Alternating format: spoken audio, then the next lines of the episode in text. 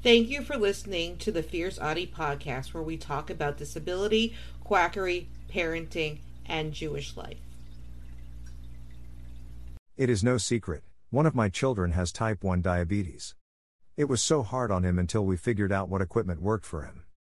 There were several hospitalizations until there was a good routine on things. He has an amazing endocrinologist, which is vital. I was told this is quite normal for new parents, and it's most of the time not the parents' fault.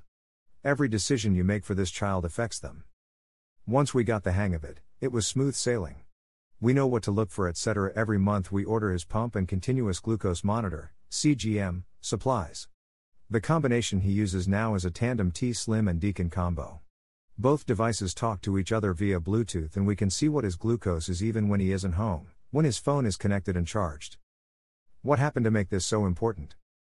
Anyway, once A was first approved for the T-Slim, as he had been on the Dexcom, C G M, for years, we made an order for them to send the pump and all the supplies. When we got the supples, we assumed everything was right. In a perfect world, this would happen. We used the infusion set, cartridge, and the new pump. We went through the steps to connect the Dexcom to the pump. We were excited for him to have an automated system where we would not have to mess with him that much.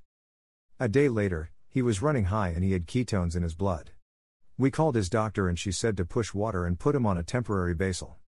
A temporary basal is a raised insulin dose to get rid of the ketones. Non-diabetic get ketones too, but insulin gets rid of them. A type one diabetic does not produce insulin on their own, so this is necessary.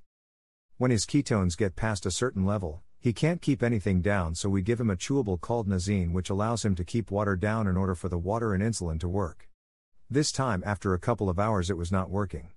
Insulin take two hours to work once infused, so a minimum of two hours waiting is necessary.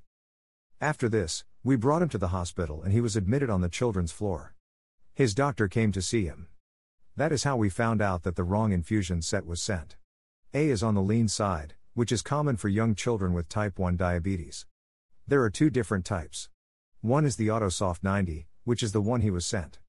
It's a short cannula that goes straight into the skin. This sounds fine and good, but when you have a lean child or adult, this can get kinked extremely easily and they can be hospitalized for diabetic ketoacidosis. The infusion set he was supposed to have was the AutoSoft thirty. This is a longer cannula which is injected at an angle which is more appropriate for leaner children. Once this was figured out, she was on the phone with the distributor and said some words I don't recognize in Spanish, as the doctor is Hispanic. They said they couldn't fix it, but the doctor had some samples to last him for that month. A was in the hospital over a week until his insulin slash ketone gap was closed and his blood sugar normalized. A month later, when it was time to reorder the supplies, I double-checked the infusion set they were going to send. They were going to send the AutoSoft nineties again. I didn't order and I called the doctor. She set them straight and they sent the AutoSoft thirties. This has not happened since he had the correct infusion set with the correct cannula for insulin delivery. What happened this morning? This morning I got the monthly call to order supplies.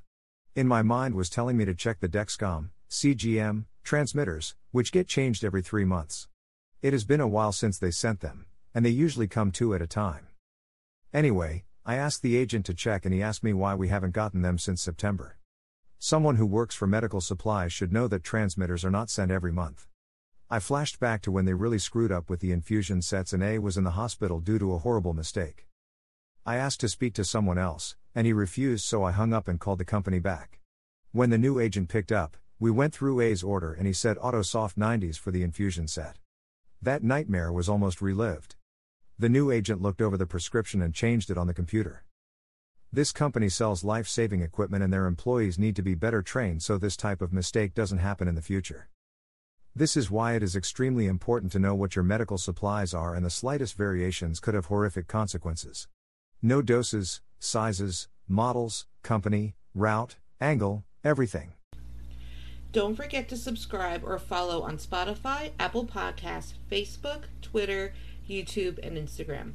Keep on speaking your truth and never let your flame burn out. Thank you for listening.